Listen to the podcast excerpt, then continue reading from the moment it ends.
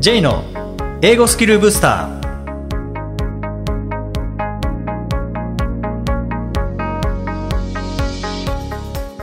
こんにちは、 J こと早川浩二です。こんにちは、アシスタントのあきです。この番組は旅行や仕事で英語を使えるようになりたい方、TOEIC などの資格試験の勉強をしている方、英語学習へのモチベーションを高めたい方にスキルアップのコツをお伝えしていく番組です。 J さん、今回もよろしくお願いします。よろしくお願いします。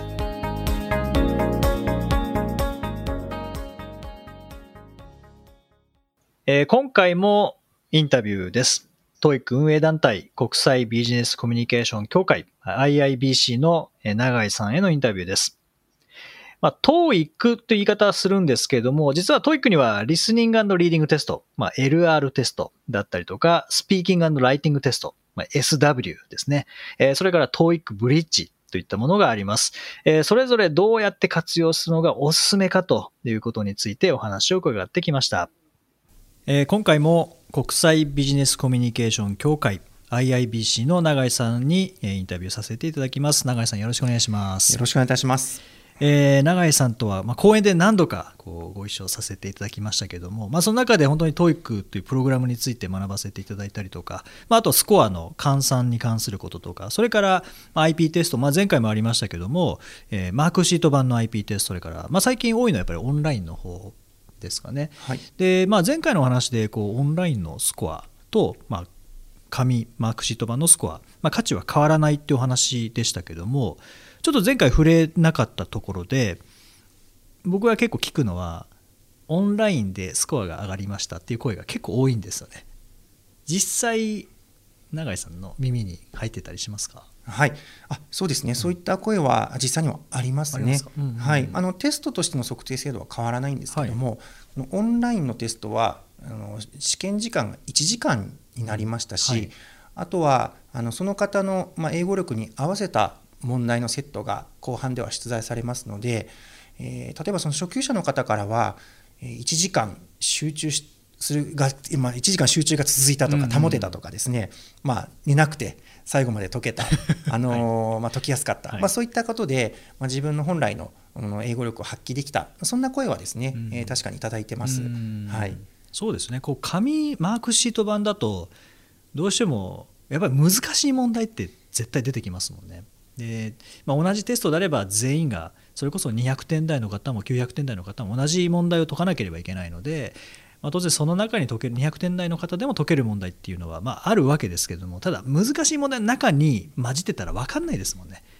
そうですね、最後の方の問題に皆さん諦める方もいらっしゃるんですけど、 その中にも解ける問題は、はいあることにあるんですよね。ですよね。はい、例えば198番にすごい簡単な問題があったりするんですけどもなかなかそこまでいかずにっていうところですもんね。これが一方で IP テストだとオンラインの IP テストだと、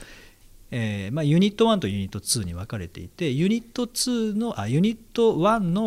25問の正解数によってユニット2の問題がこれ変わるんですよね。そうです、変わります。はい。ユニット1である程度取れればユニット2がちょっと難しいものになりますし、ユニット1であんまり取れなかったらユニット2がより簡単になるので、そうすると初心者の方はユニット1では難しいなって思っていたのがユニット2になったらユニット1より優しくなるんですよね。そうですね、自分に合った初中級の問題がより多く出題される、という形になります。はい、なのでそうすると手応えとしてはユニット1よりもユニット2の方が出てくるイメージなので、後半の方がやりやすくなったりっていう、その感覚でいくとやっぱり最後まで行きやすくなりますよね。そうですね、やはりその最後まで集中力が持ったっていう方は、結構お声は聞きます。その結果、マークシート版と比べるとスコアが上がったっていうことにはなるんですけども、ただスコアの価値は全く変わらないということで、その実力がマークシート版でも出せれば、同じぐらいのスコアにはなるっていうことですよね。そうですね、はい、ありがとうございます。その通りですね。はい。でこのTOEIC 学習している方って結構本当にたくさんいらっしゃると思うんですけども、TOEIC 勉強してるとTOEIC で学んだ表現とか単語とかっていうのがもう街中に溢れていることに気づくと思うんですよね。例えば電車に乗るとき、駅のこうアナウンス、あれこれパート4じゃないかみたいに思ったりとか、あと注意書きにパート1に出てくる立てかけるとかっていうのがあったりとか、なんかそういうのが多いと思うんですけれども、でも実はそれってTOEICで学んだものがこう街の中にあるわけではなくて、街の中にあるから、日常的に使われてるからTOEICに出てくるっていうことだと思うんですよね。で特にTOEICって仕事で使う場面が多いので、仕事で使う言葉を使う時っていうのは問題解決とか情報提供、この2つがビジネスで求められているものだと思いますし、だからこそそれがテストに登場していると思うんですよね。でそこで永井さんに伺いたいのが、どんなふうにこの TOEIC プログラム、特にこの仕事で使う英語が問われるこの TOEIC プログラムを使っている企業さんが多いのかっていうところなんですけども、どんな企業さんがどうやって使っていることが多いですか？そうですね、企業さんでは例えばその管理職の昇進昇格要件、そういった人事交換に使われたりしますね。例えば課長職で650点、その役員では860点とかですね、そういった設定をされていたりとか、今はちょっとコロナになってしまいましたが、海外要員の選抜基準でこのスコアを設定されたりしてます。でまたその英語学習の自己啓発で、その全社検定という形で年4回とか5回の希望者の方向けのこの IP テストを実施したりしてます。で他にはですね、英語学習のモチベーションを支えるためにそのスコアによって報奨金を出したり、そんな企業さんもいらっしゃいますね。で最近では例えばその全社一律のスコア要件、例えば管理職にはなるためには全社で例えば500点といった一律の要件ではなくて、職種ごとに細かくスコアを設定する、そういった人事制度に移行する企業も少し出始めてますね。例えば研究部門ではTOEICリスニング&リーディングの800点とか、営業部門では550とか、それぞれのニーズに応じて設定されたりしてます。でまた研修の事前事後の効果測定、ここでもですね、使われたりしてまして、主に内定者とか新入社員の研修で、そういった活用で、使うことは結構多いですね。あとはこれらを基本としてなんですけども、近年はTOEICスピーキング&ライティングのスコアも基準に加える企業も増えていると。そんな状況です。そのスピーキング&ライティングを使う企業さんというのは、リスニング&リーディングも使いつつスピーキング&ライティング、4技能を使っているということですか？そうですね、リスニング&リーディングはそのままで、そこにスピーキング&ライティングを加えると。そう、スピーキング&ライティング、SW って言ったりしますけども、 SW を入れてる企業さんというのは実際に仕事で英語を使う企業さんが多いですか？それとも今後のことを考えて SW を取り入れてる企業さんが多いですか？そうです、その両方ですね。最初はやっぱり実際に使う頻度が高い企業さんという傾向もありましたけども、近年ではやっぱりこれから使う、やっぱりいつそういった場面に遭遇するかわからない、むしろ今はそういった環境増えているということですので、例えばTOEICで730、リスニングリーディングで730点に加えてスピーキングで130点、ライティングで140点、そういったものを設定をしてですね、総合的な英語力、こういったものを身につけてほしいとする企業さんは増えている、そんな実感があります。なるほど。このTOEICでそういうふうにスコア要件設定している企業さんってかなり多いと思うんですけども、学習する側からしたら500点取らなきゃいけない、でも今自分のスコアは200点なんだ、でも300点上げるのって結構大変ですよね。でその中でこの番組でも以前お話しさせていただいたことあるんですけども、TOEIC の L&R テストが難しい、もう問題解いても適当にマークして、うわ当たったとかうわ外れたって、もうそれこそ鉛筆転がしての世界になってしまうという方は TOEIC ブリッジを僕はおすすめしてるんですけども、その考え方って永井さんにとって どうですかね？私もその早川先生の考えに賛成します。TOEIC リスニング&リーディングテストは日常からビジネスまで幅広いコミュニケーション能力を測定しています。でその一方で TOEIC ブリッジリスニング&リーディングは初中級者を対象として日常的な場面のコミュニケーション能力を測定する、そんなテストですね。でこちらは2001年にスタートして、したんですけども、出題内容が結構身近なんですよね。例えばショッピングとか旅行とか、あとリスニングのスピードはネイティブが注意深く話すレベルそして、一つワンセンテンスがかなり短いので、受験してみるとできるとか分かるとか、そういった手応えを実感できます。なのでモチベーションが高まりやすいテストですね。でこれを、なかなかTOEICリスニングリーディングで思うようにいかない方は、ブリッジで、しっかりと訓練をしていけば、その後ですねTOEICのリスニングリードにスムーズに移行できる、そんな架け橋となるテストでもあります。まさにTOEICのブリッジっていう感じですよね。そうですね、まさにそうです、ね。はい、でこれ特にTOEIC 400点を取らなければいけないっていうような会社さんの場合は、なんかTOEIC 400点を設定するよりも TOEIC ブリッジで何点って設定した方がより英語力も高まるし、社員の方のモチベーションも高まるんじゃないかなって僕はすごく感じるんですけど、実際に企業さんでTOEICブリッジをそういう基準として設定している企業さんってあったりしますか？実際にやっぱありますね。ありますか？はい。例えばその技術職の方にTOEICブリッジでスコアの要件を設定されるところもありますし、近年ではもちろんその高校や大学でもTOEICブリッジはかなり使われているんですけども、その近年企業では例えばホテルとか鉄道とか小売業とか、その接客業での採用が増えてますね。これはちょっとコロナが影響はありますけれども、その以前はもうかなりブリッジ問い合わせたくさんありました。で中ではそのTOEICブリッジのリスニングリーディングテストである一定のスコアを足したらTOEICリスニングリーディングに移行するみたいなことを考える企業さんもやっぱり当然多いんですけれども、あるホテルさんではいやいやと、もったいないと、TOEICブリッジを最後まできちっと使いこなすと、でこのTOEICブリッジレベルの英語力をきちんと身につけたら、その国内における訪日外国人対応というのはもう十分にこなせると、そんなことをおっしゃっている担当者の方いらっしゃいますね。はい、でも本当そうですよね。TOEICブリッジ簡単というわけじゃないですもんね。そうですね。分かんなかったら当然解けないので、ただ、確かにレベルはTOEIC L&R テストと比べたら優しめですし、例えばTOEIC L&R テストでいうと、問題によって何点レベルっていうふうに作ってるわけじゃないと思うんですけども、例えば800点以上持っている人だけが解けるような問題っていうのは、実際あると思うんですね。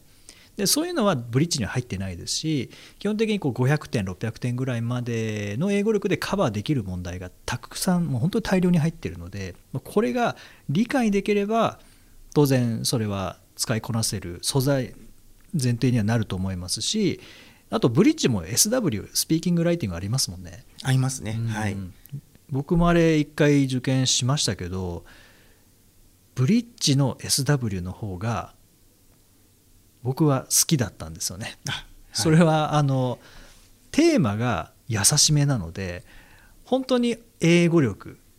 がそのまま反映されるっていう感じだったんですよね。これがTOEICの SW の方は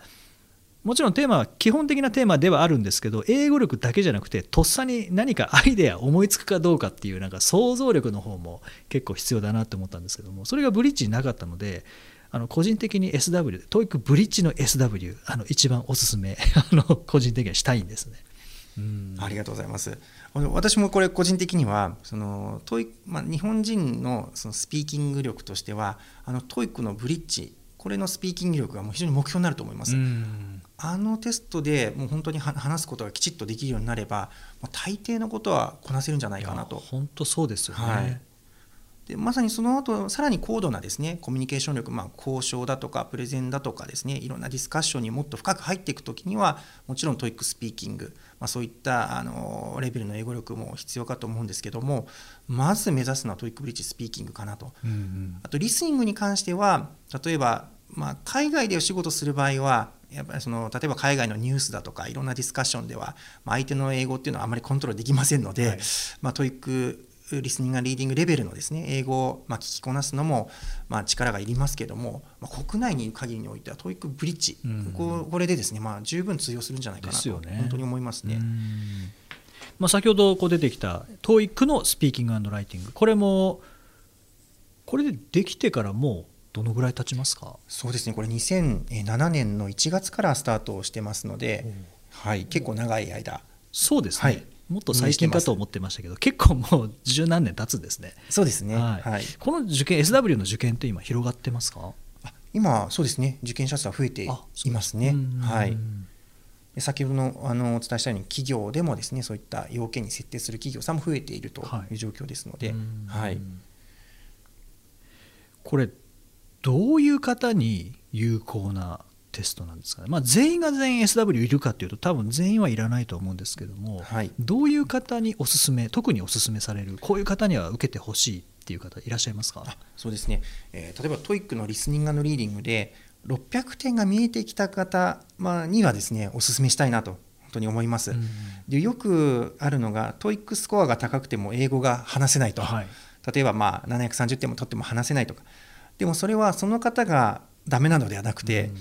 訓練ができてないだけですね。いくらTOEICのリスニング&リーディングで高いスコアを取っても話せるようになるにはやっぱ一定期間トレーニングが必要ですので、そのTOEICスピーキングライティングは英語の発信力をまたこれスコアで見える化しますので、効果的に学習する進めることができます。でまた受験してみるとちょうど600点ぐらいになってくるとですね、手応えも感じたり悔しさも感じると、で自分の課題も分かってくると、なので、そういった方にはですねまさにその600点ぐらいになっている方は受験しないのはもったいないんじゃないかなと本当に思います。はい、結構これ LR も SW もそうですけど、いや今受けてもどうせできないからって言って受けない方結構いらっしゃると思うんですけど、僕もその気持ちすごい分かるんですよね。これ SW 受けるタイミングって例えば今すぐ受けた方がいいのか、何か準備をしてから受けた方がいいのか、なんか永井さんのおすすめの受け方ってありますか。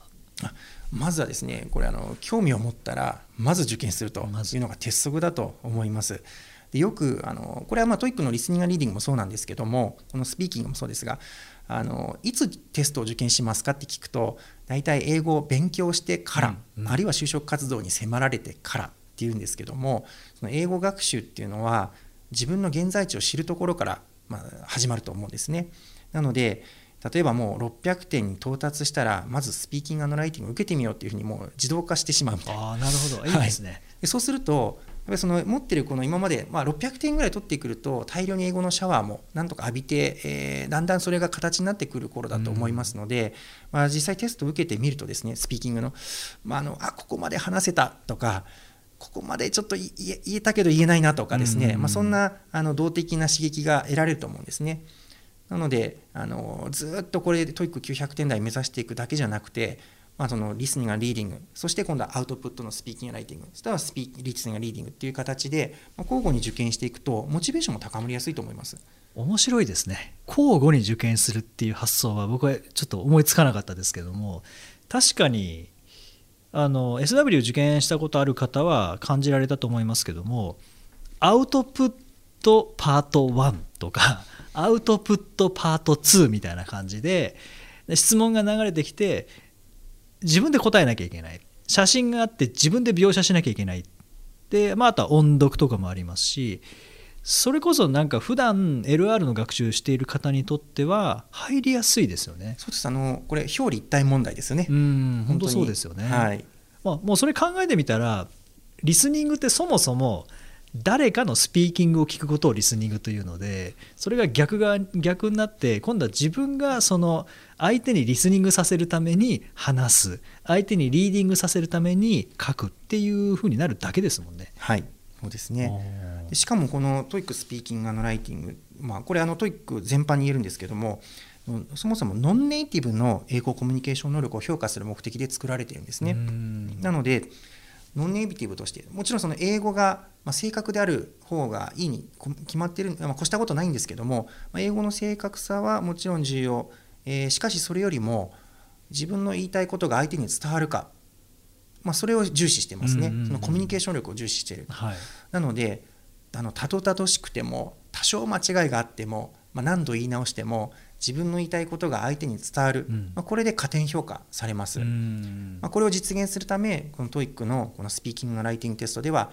人がですねこの採点に携わってます。人なんですね。そうですね。今はそういうスピーキングテストライティングテストの流れとしては AI がっていう流れだと思うんですけど、そこはあえて人なんですね。そうですね。この AI の採点も非常に便利なところはあるんですけれども、そのビジネスにおけるコミュニケーションに関しては多くの方がですねやっぱり先ほどのようになんとか振り絞ってでも相手に内容を伝えていくみたいなところがですね重視されますので、やっぱり機械採点の場合 AI 採点の場合はやっぱ内容までは測ることはできません。この人による採点、このTOEICスピーキングではですねやっぱり相手に論理的に話が伝わったかとか、そういったところが評価されますので、100人いれば100通りの回答が許容されると、そんなようなテストですね。なんかこう LR の場合ってまずこれから勉強したいっていう人がまず何点を目指せばいいかなって思った時、だいたい500ぐらいかな、ちょうど半分ぐらいの500ぐらいかなっていうふうに僕は思うんですけど、永井さん どうですか？まずどこを目指すべきっていうのありますか？LR で。そうですね、大体これは何とも言えないんですけど、ただやっぱり500点ぐらい、いろんな企業様のアンケートとかも取ってみまして、総合的に見るとやっぱり500点というのは一つの一里塚かなと思います。よく言われるのが500点ぐらいのこの英語力があれば後々英語が必要になった時に自分で自己学習ができる、そのぐらいのレベルになっていると、そんなことは言われますね。そうですよね。そういった意味では結構多いのが500点までは自分で伸ばせと、そこから先は研修が待ってるっていう会社さんも実はあるんですけど、どっちかというと逆の方がいいかなっていうのもありますよね。500まではなかなか自分で伸ばしづらいところもありますよね。そうですね、前編の冒頭で、トイック講師は邪魔ですかってあったと思うんですけどやっぱりそういった方って本当に300点400点の方、モチベーションを続けるのが本当難しかったりとか、どうやって英語力伸ばしたらいいんだろうって悩まれてる方やっぱり多いと思うんですよね。そういったところに早川先生みたいな皆さんがご支援されてるというのは非常に大事なことだと思いますね。なかなか一人で回していくのは辛いかなと思いますね。それこそ英語力の伸ばすっていうのももちろん大事ですけど、学習法がわからないですもんね。僕は泳げないんですけど、25メーター泳ぐところまでは一人自分で頑張れって言われたらもうすぐ諦めますもんね。やっぱそこに何らかのコーチが必要ですよね。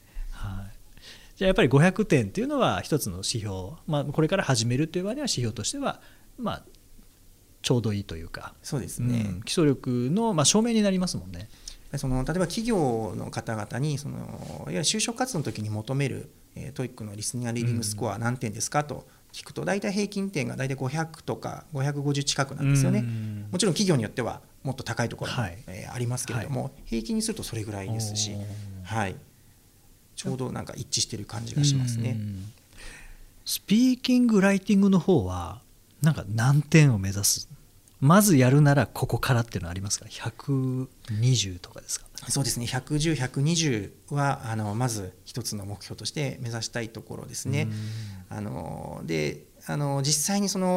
海外でお仕事ができるぐらい、つまり限定された範囲ですが業務上のコミュニケーションができるというのが130点ぐらいなんですね。130点ぐらい取れるようになってくると、本当にもう振り絞ってでも自分の言いたいことをなんとか相手に伝えることができるようになってきますので、その手前の110、120とかっていうのは一つの目標になるんじゃないかなと思います。スピーキングもライティングも110、120をまず目標にするっていう感じですか？そうですね、ライティングに関してはスピーキングよりも少し10点か20点ぐらい高いところにですね置いた方がいいというか、そういう傾向にありますね。それは何か理由ってありますか？そうですね、TOEICスピーキングとライティングにはですねスコアだけではなくて、レベルというのも出るんですね。スピーキングで8段階、ライティングで9段階なんですけども、そのレベルの意味が、これTOEICのホームページに載ってる、公式ホームページに載ってるんですけど、大体スピーキングで例えば130がライティングで130ではなくて、スピーキングで130の場合はライティングで140と。大体そういうふうに見て取れる表がございますので、じゃあそれを見れば大体このぐらいを目指せば何ができるっていうのはなんとなく分かる。そうですね、イメージを持っていただけますね。なるほど、ありがとうございます。で今スコアの話出ましたけども、多分これリスナーの方聞きたいんじゃないかなって思って今ふと思って、これぜひ伺いたいんですけども、リスニングリーディングの方10点から990点ですよね。0でいいんじゃないかっていうのと1000点でいいんじゃないかっていう、僕も結構聞かれたりするんですけど、なぜあえて10点なのか。塗らなくても10点もらえますよね。そうですね、全部当てても990ですね。1000はいかないですよね。これなんか理由はあるんですか？そうですね、いろんな実際の理由はあるんですけれども、はい、やっぱり英語力テストを受けてゼロっていうのは多分モチベーション下がってしまいますね。いくらなんでも 1,2,3 ぐらいはですね、お話できるんじゃないかなとは思いますし、そうですね。あと選択肢 A って分かりますもんね。そうですね、はい、その分も込み込みで10点分入ってるんですね、で、はい、そうですね。そういうふうに考えていただくといいのかなと。あと1000点というとやっぱりこれ1000点というとこれ日本人の発想としてはですね、満点っていうふうにやっぱり考えがちで、はい、やっぱりその英語力っていうのもやっぱりまだ終わりはないので、ですね、はい、これをもうじゃあ1000点取ったらもう英語学習卒業だというわけでもないので、ここはですね一つ990っていうのは、そういった意味があるんじゃないかなと。なるほど、はい、確かにそうですよね。1000点ってなったらもう終わりですもんね。そうですね、うん、やっぱり英語っていうのはやっぱり生ものですので、はい、今後使う人は一生付き合って、やっぱり学習っていうのは一生やっていくものかなとは思いますので、はいはい、確かにそうですね、はい、なので、10点の理由がいいですね。そうですねありがとうございます。やっぱり我々はい、ノンネイティブとしては本当に小さな頃からやってた方は別として、やっぱネイティブと本当に同等と全く同じっていうのは難しいと思うんですよね、うん、ですね、はい、そこは別に目指すべきなのかっていうのもありますもんね、はい、うん、目標とするのはいいことだと思うんですけども、はい、彼氏も同じところまでいかないと対等に戦えないか、戦う必要もないんですけどやり取りできないかというとそういうわけじゃないですもんね、はい、うん、ちゃんとその英語で目的が果たせる、結果の出せる英語力、ね、これを身につけてればいいと思うんですね、うん、逆に考えたら僕らが外国人の方と日本語でお話しするときに相手にパーフェクトな日本語を求めるかというと違いますもんね。違いますね、はい、やっぱり言いたいことがちゃんと伝わってきて、こっちが言ってることがちゃんと伝わればもう問題ないですもんね。そうですね、うん、本当にそう思います。その英語力を測るためにTOEICを受験されている、それがリスニングリーディングかもしれませんし、スピーキングライティングかもしれませんし、ブリッジかもしれないっていうところで、永井さんとしてどのくらいの頻度でTOEIC受験されるのがいいと思いますか？これは毎回受けてる方も多分リスナーの方の中にいらっしゃると思いますし、年に1回とか、前回受けたのは5年前だなっていう方もいらっしゃると思うんですけども、どのぐらいのペースが一番おすすめみたいなのってありますか？これぜひ毎月受けてください。毎月っていうのはちょっと冗談なんですけど、はい、これ決められた頻度はやっぱりないんですね、うん、これ一人一人の最適なスケジュールで、受けていただければと思います。ただ英語力は、先ほど言ったように生ものなので、1年に1回程度健康診断として受験することはお勧めします、うん、で特に集中して英語学習に取り組んでいる方は結構3ヶ月に1回とか半年に1回というペースで受けている方は多いですね。あともう一つは、例えばその英語の研修とか、e ラーニングなどを受講されている方っていうのは、例えば企業さんとかからですね、その始まりと終わりで、効果測定として受験することがあると思うんですが、これ前後だけではなくて中間で受験することを強くお勧めします。なるほど、はい、この終了後にその、要は受講が終わってから最後の結果を見て、もっと英語学習しておけばよかったと、後悔しても後の祭りですので、この真ん中で受験することによって気づきを得て、後半の学習の軌道修正ができますので、これ非常に大事かなと思ってますね。そうですよね、確かに最後終わった後だともう何もできないですもんね。できないですね確かにやっとけばよかったなと思っても、終わってますもんね、はい、で真ん中でスコアがちょっとでも上がればモチベーションになりますし、変わらないもしくは下がったら危機感を持って後半頑張ろうとしますし、はい、あとやっぱりリスニングで伸びたなとか、リーディングでどうだったなと、もっと音声に肘を入れた方がいいかなとか、いろんな自分なりの検証ができると思います。そうですね、そうしたらこれから、受験していこうかなという方は、まずここで実力を、まず今の実力を測るという意味では、今から申し込みをした方がいいと思いますし、で、6ヶ月学習しようかなって思われている場合は、当然6ヶ月後終わった後の効果測定も大事ですけども、真ん中の3ヶ月ぐらいに1回入れておくと、そこまでの学習の成果っていうのも見えますし、そこからあと3ヶ月ありますからね、どのような学習をしていけばいいかっていう分析もできますもんね。そうですね、よくTOEICプログラム、TOEICのテストはですね、就職とか、昇進昇格とか、ある意味その選抜的な目的っていうんですかね、そういった形でも捉えられがちなんですけど、TOEIC は一発勝負の資格試験ではありませんので、これはもう物差しですね、はい、なので現在地を知って目標スコアで立てて学習計画を作って、それがうまく進んでいるのか経過観察をこのTOEICで、ですね、ちゃんと把握して、で学習を軌道修正していくっていう、これが英語学習の PDCA ツールとして英語学習のパートナーとしてですね、使っていただくのがいいというふうに思います。そうですよね。これも前回の一番最初にも話しましたけども、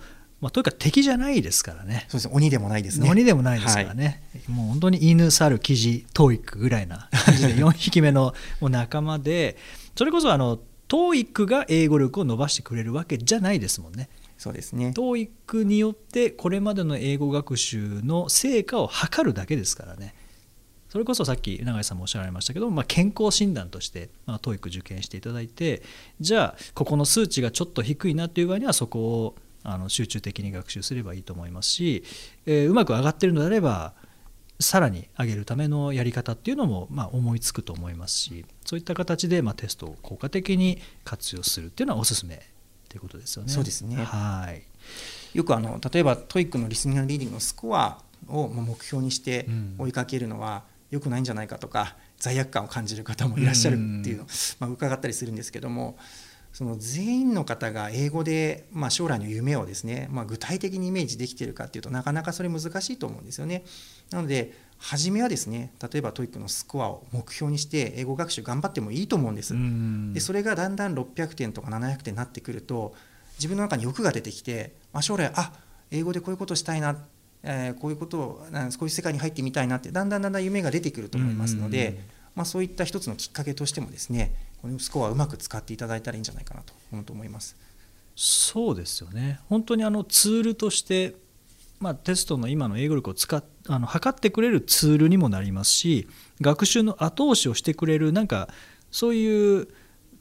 伴走者にもなってくれるところってありますよね。で、それがスコアじゃなくなった時には別のところを追っかければいいと思いますし、それがない場合には確かに今おっしゃられたようにTOEIC何点、リスニングで何点、リーディングで何点、SW で何点っていうのでもいいと思いますし、そういった活用の仕方ってもいくらでも工夫できますもんね。そうですね、はい、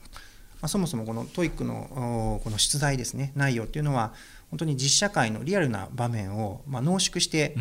テスト問題に反映してますので、そのテストがそういった目的の英語をですね正しく反映しているならば、そのテストに向けた学習っていうのはやっぱり実際の力をやっぱ身につけることにつながりますので、本当に最初はですねTOEICを素材にしながら頑張っていただければきちっとした英語力身につきます。本当そう思うんですよね。問題解くだけでじゃあ喋れるかというと喋れないですけども、それこそリーディングの内容とかリスニングの内容っていうのをうまく参考にして使っていくことによって英語力上がると思いますし、これ今思い出したんですけど、僕はある時ネイティブに褒められたことがあって、最近英語上手くなったんじゃないのって褒められた時に何やったかなって思ったら、パート3の音読しかしてないんですよね。パート3の音読をすることによって自分の表現力とか話の展開の仕方っていうのは、多分それをやろうと思って音読してたわけじゃないんですけど、多分自然とそのパート3的な思考が身についたんでしょうし、パート3で学んだ、何度も音読した表現が自分のものになったので、それこそ問題を解いてそれが身についたわけではなくて、音読したことによってそれが身についたっていうところがあるので、やっぱりTOEICの内容が使えたら使いこなせますもんね。そう思いますね。本当にそれいいお話なので、今度は逆取材をですね早川先生にできればと、はい、もうそれこそそれで言ったらいくらでもお話しすることがあってパート7なんかもメールの書き方、あれを写していたことによって自分自身ネイティブとのやり取りの E メールがすごく書きやすくなったっていうのもあるので、本当に素材としてもうレトルトです、作り物ではあるんですけど、やっぱり使える素材なので、それはうまく使うことによって点数取ったけど話せない、書けないじゃなくて、点数上げながら話せるように書けるようにするということは、実際できると思うんですよね。はい、はい、ということで、はい、ぜひTOEIC活用されている方はですね、受験して終わりではなくて英語力を上げる、ツールとして活用していただけたらと思いますし、永井さん最後にリスナーの方、本当にTOEIC勉強している方多いと思うんですけども、受験されている方、それから英語を学ばれている方に最後にメッセージいただけたらと思います。はい、まず英語は一夜漬けでは伸びないということですね。これ英語の効率的な習得方法を強調する、いろんな、ツールとかですね、教材あると思うんですけども、やっぱりこの英語学習というのはコツコツと継続してやる必要があると思います。コツはあるんですけど王道はありません。なので、しっかり取り組む必要があるんですが、ただ長い道のりを諦めずに進める人っていうのはやっぱりなかなかいないと思います。なのでこのTOEICプログラム、これで目標を見える化して、そして自分の伸びをスコアで感じながらですね、英語学習を継続していってくださいと。TOEICは本当に鬼ではなくですね、桃太郎の鬼ではなくて本当仲間なので、そういった形でうまく活用していただければと思います。英語はやれば必ずできるようになりますので、ぜひですね、私も一学習者ですけど、TOEICもうまく使いながらぜひ、頑張っていっていただきたいと思います。はい、ありがとうございます。前回と今回ですね、にわたりまして、実際に TOEIC を作られている ETS の IIBC さん代理店みたいな感じですかね。そうですね、はい、日本における実施運営団体、普及団体ですね。はい、実際に運営団体の方にお話を伺う機会ってなかなか、ありませんし、実際 TOEIC ってどう作られているのか、それからどう使えばいいのかっていうところでお話を伺ってきました。少しでもTOEIC 学習ですね、新しい情報を仕入れていただいて、そしてこれからの学習に生かしていただけたらというふうに思います。永井さん、前回と今回にわたりまして貴重なお話聞かせていただきまして、どうもありがとうございました。ありがとうございました。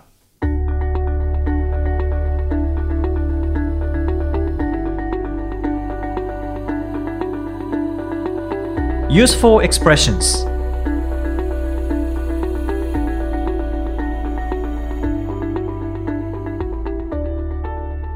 続いては英語の名言から学ぶお役立ち表現をご紹介いただきます。 J さん、今回の名言は何でしょうか？はい、今回はウォルト・ディズニーですね。 The difference between winning and losing is most often not quitting. The difference between winning and losing is most often not quitting. 勝利と敗北の違いは大抵やめなかったということだ。継続をすることでウィニングに行き着くという感じですかね。なるほど。はい。今回はこの名言の中からdifference between 何々 and 何々、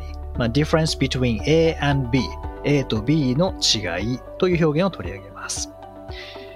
秋さん、これに関して使い方とかってパッと思いつくものってありますか？これは私は英会話の中で一番最初に覚えたフレーズかもしれないです。例えばこれとこれの、はい、これとこれの単語の違いは何ですかっていう時に What's the difference between A and B っていうふうに聞くと A と B の違いの単語の違いを説明してもらえますよね。なので、結構これは英会話の中でも使いますね、このフレーズは。確かにそうですね。What's the difference between problem and trouble とかですね、例えば。ああ、いいですね。そんな感じで、使いますね。そうですよね。これ便利ですよ。なんか聞くときも便利、質問するときも便利ですし、何か説明するとき、例えば、The difference between this product and the old product is なんとかなんとかみたいな感じで、説明するときも使いますもんね。確かに。そうですね、A と B の違いはこんな感じですみたいな感じで言えますよね。そうですね。そういった意味ではこれとこれの違いって何だろうって思ったら、まず頭の中で言ってみてもいいかもしれないですね。 What's the difference between studying and learning? とかって頭の中で言ってから調べるとかですね。はいはい、もう定着しそうですね。やっぱ使うっていうのがいいですよね。ことあるごとに使ってみると定着しますね、今みたいな感じで。そうですよね。なんか知ってるだけじゃなくて、実際に使ってみて使い込んで初めて使えるようになるので、なんかもうそれこそこれ何でもそうだと思うんですけど、海外に行って何が一番困るって、いろいろ困ることはありますけど、小銭だと思うんですよね。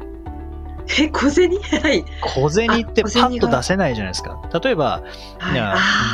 8ドル48セントとかってバンと出てきて10ドル出してお釣りもらうの楽なんですけど、8ドル48セント出すってなると、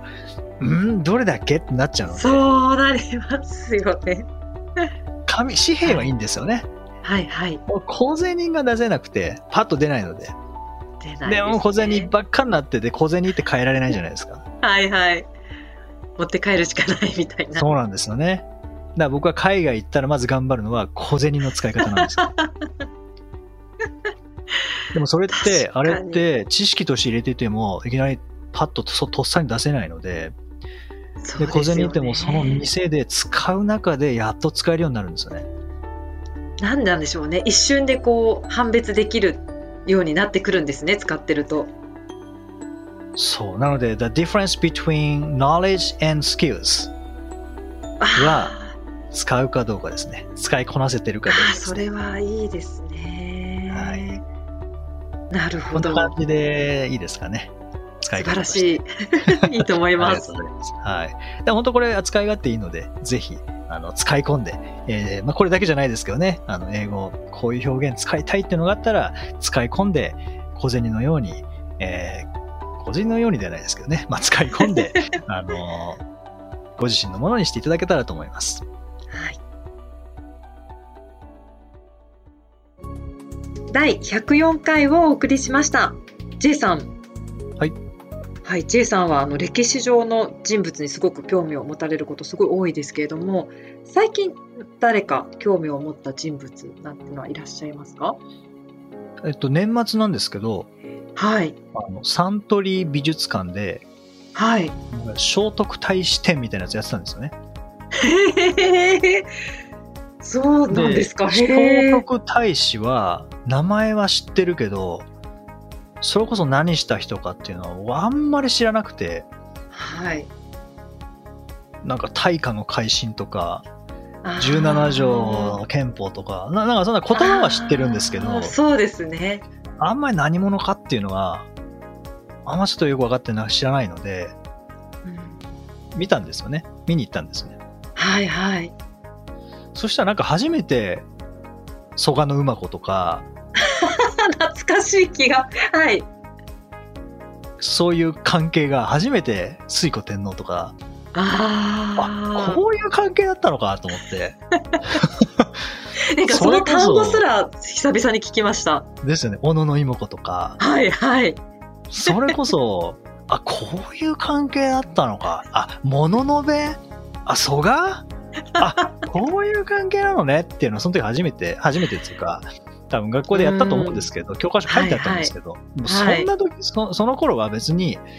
あ、聖徳太子ね、あ、蘇我馬子ね、小野妹子ね、蘇我入鹿ねみたいなぐらいですよね。物のべね、皇族か、あ、飛鳥時代ねみたいなのぐらいしかなかったんですけど、はい、やっぱ大人になってからああいうの行くと、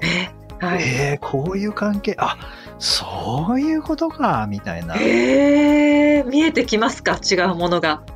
なんか、あ、和をもって尊しとなす、あ、素晴らしい言葉だなみたいな、なんかこう味わえるようになってるんですよね。へえ、単なる情報だけじゃないってことですね。そう、子供の頃はなんかめちゃめちゃなんか、なんだこのカチカチの食べ物はみたいだったものが、大人になっていくとスルメじゃないかこれはっていう、噛めば噛むほどですよね。今カチカチの食べ物ってなんだろうと思いましたけど、スルメだったんですね。それはスルメだったんですよ。僕は小学校時代とか分かんなかったです。それがスルメっていうのはカチカチの食べ物だと思わなかったです、ね、板だと思ってましたからね。それがやっぱ大人になってから、あ、スルメね、あ、噛めば噛むほどねっていうのが、その年末の聖徳太子の展示だったので、だからちょっと聖徳太子、まあ、存在してたかどうかみたいな説もあるみたいですけど、はいはい、でもね、飛鳥時代でそういう政治に関わってたその聖徳太子っていう人が、まあ、どんな人だったのかっていうのはちょっと、うん、今マイブーム、聖徳太子。そうですか。またなんか僕はまあこの仕事、英語を教えるで仕事してるので、やっぱり言葉、外国語との関わりとかっていうのも、まあ聖徳太子の場合遣隋使として人を送ってる側だったので、まあ、はい、聖徳太子が直接ってわけじゃないですけど、まあ、その時には多分やっぱり中国語っていうのも一つの交流の言語としては必要だったと思いますけどね、どうやって当時身につけていったのかみたいなのはやっぱ興味ありますよね。まあ、ちょっとその辺も含めてまた調べてみたいと思います。はい、さてこの番組ではリクエストやご感想をお待ちしています。メッセージはツイッターやメールなどでお気軽にお送りください。また毎日配信の単語メール、ボキャブラリーブースターの購読もおすすめです。 J さん、今週もありがとうございました。どうもありがとうございました。 OK, thank you for joining us. See you next week.